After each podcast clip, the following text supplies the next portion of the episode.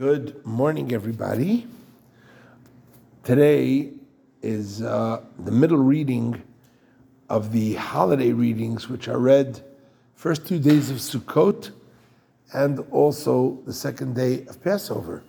So we're really in the middle of Yom Tov. Yes, this is my bar mitzvah Torah reading, uh, today's Torah reading. So today we're actually reading about Rosh Hashanah and Yom Kippur, which is included in that reading. So one of the things it says there is Zichron Trua, in reference to the shofar. On Rosh Hashanah, the Torah tells us Zichron Trua, which is uh, an oddity in terms because either you're supposed to blow the shofar, you're not supposed to blow the shofar. When it says that on Rosh Hashanah you should blow the shofar, one of the terms used is Zichron Trua, a, a, a remembrance of sounds.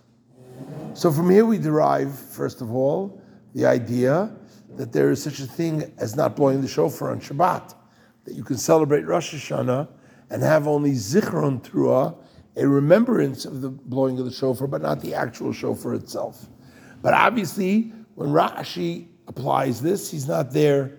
He's there to give us pshut mikra. How do we understand this verse in a simple form? What is meant when the Torah tells us Zichron Trua, a memorial of shofar. So Rashi says, what is it reference to? Anybody want to guess? It's a reminder of the ram of Akedas Yitzchak. When it says Zichron Trua, it says, what it's teaching us is that the blowing of the shofar on Rosh Hashanah is there to remind us, Zichron, to bring up a memory of Trua, of the use of a shofar when of Abraham bound Yitzchak for the Akedah. Okay, that's really very nice, but what does it do with Rosh Hashanah? that's a nice explanation, but what does it do with Rosh Hashanah? So if you look in the Rosh Hashanah liturgy itself, you could see an association. Basically, we're asking Hashem for blessings for the new year, and we remind Hashem, you know, you can look at our our current iniquities if you choose, but we have pretty good history. We're not such bad guys. And our great, great, great, great, great, great, great grandfather was willing to sacrifice his son to, uh, uh, based on your command, just because you said so. And so, therefore, for that alone, we should be remembered for good this year. That's what we say in our davening on Rosh Hashanah. But the truth is, on a deeper level, Rosh Hashanah is the time that we crown and coronate Hashem as our king for the new year. Acceptance of the yoke of a king demands Mesiras Nefesh, self sacrifice. You have to be willing when you accept, what, what do we mean when we say Kabbalas ol, acceptance of the yoke of Hashem? It means being prepared to engage in self sacrifice. And so when we make the declaration on Rosh Hashanah and we say, we're crowning you as the king, Hashem, and we're ready to do anything you want, even to the point of self sacrifice, Hashem says, eh, talk is cheap. It's easy for you to say that, but do you really mean it? So we bring in the story of Yitzchak, and we say, no, no, no, no, no. It's not just talk. This is the way we live. This is the way our ancestors, our patriarchs, started off their relationship with you. There was actual Mesiras Nefesh. And so therefore, Hashem, we have good credit, street cred, when it comes to Mesiras Nefesh. What's the takeaway?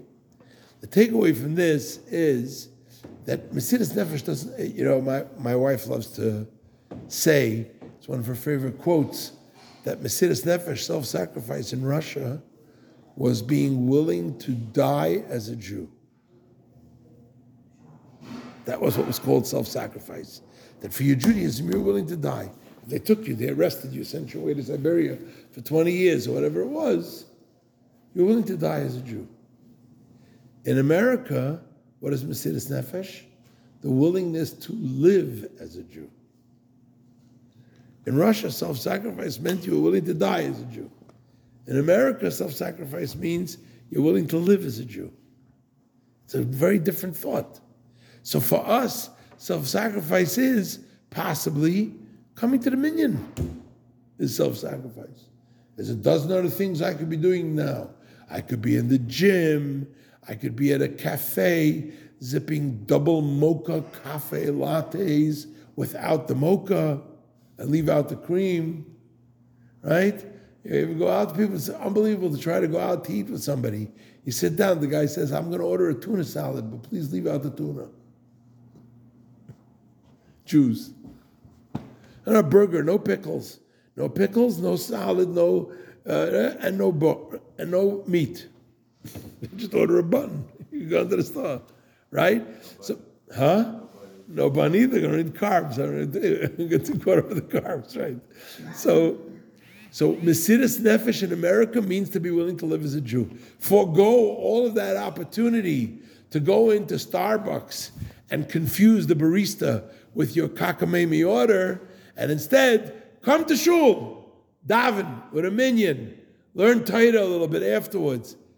That is Mesiras Nefesh. So today's takeaway is we as Jews have been inbred into our DNA with a sense of self-sacrifice ever since Avram Avinu. But we're fortunate in these last final moments of Golus, before the coming of Mashiach, that Mesiras Nefesh doesn't mean we have to chas v'shalom die. Uh, Mesiras Nefesh no, no longer means that we have to chas v'shalom suffer. Mesiras Nefesh today, inbred in us since Avraham Avinu, is the willingness to devote ourselves to Torah mitzvahs. So let's go out and devote ourselves to one more mitzvah, especially the mitzvah of Ahavas Yisrael, and through that we will open up the floodgates of Geula for us and for all of Klal Yisrael. With the coming of Mashiach, may it happen now. Amen. L'chaim, everybody.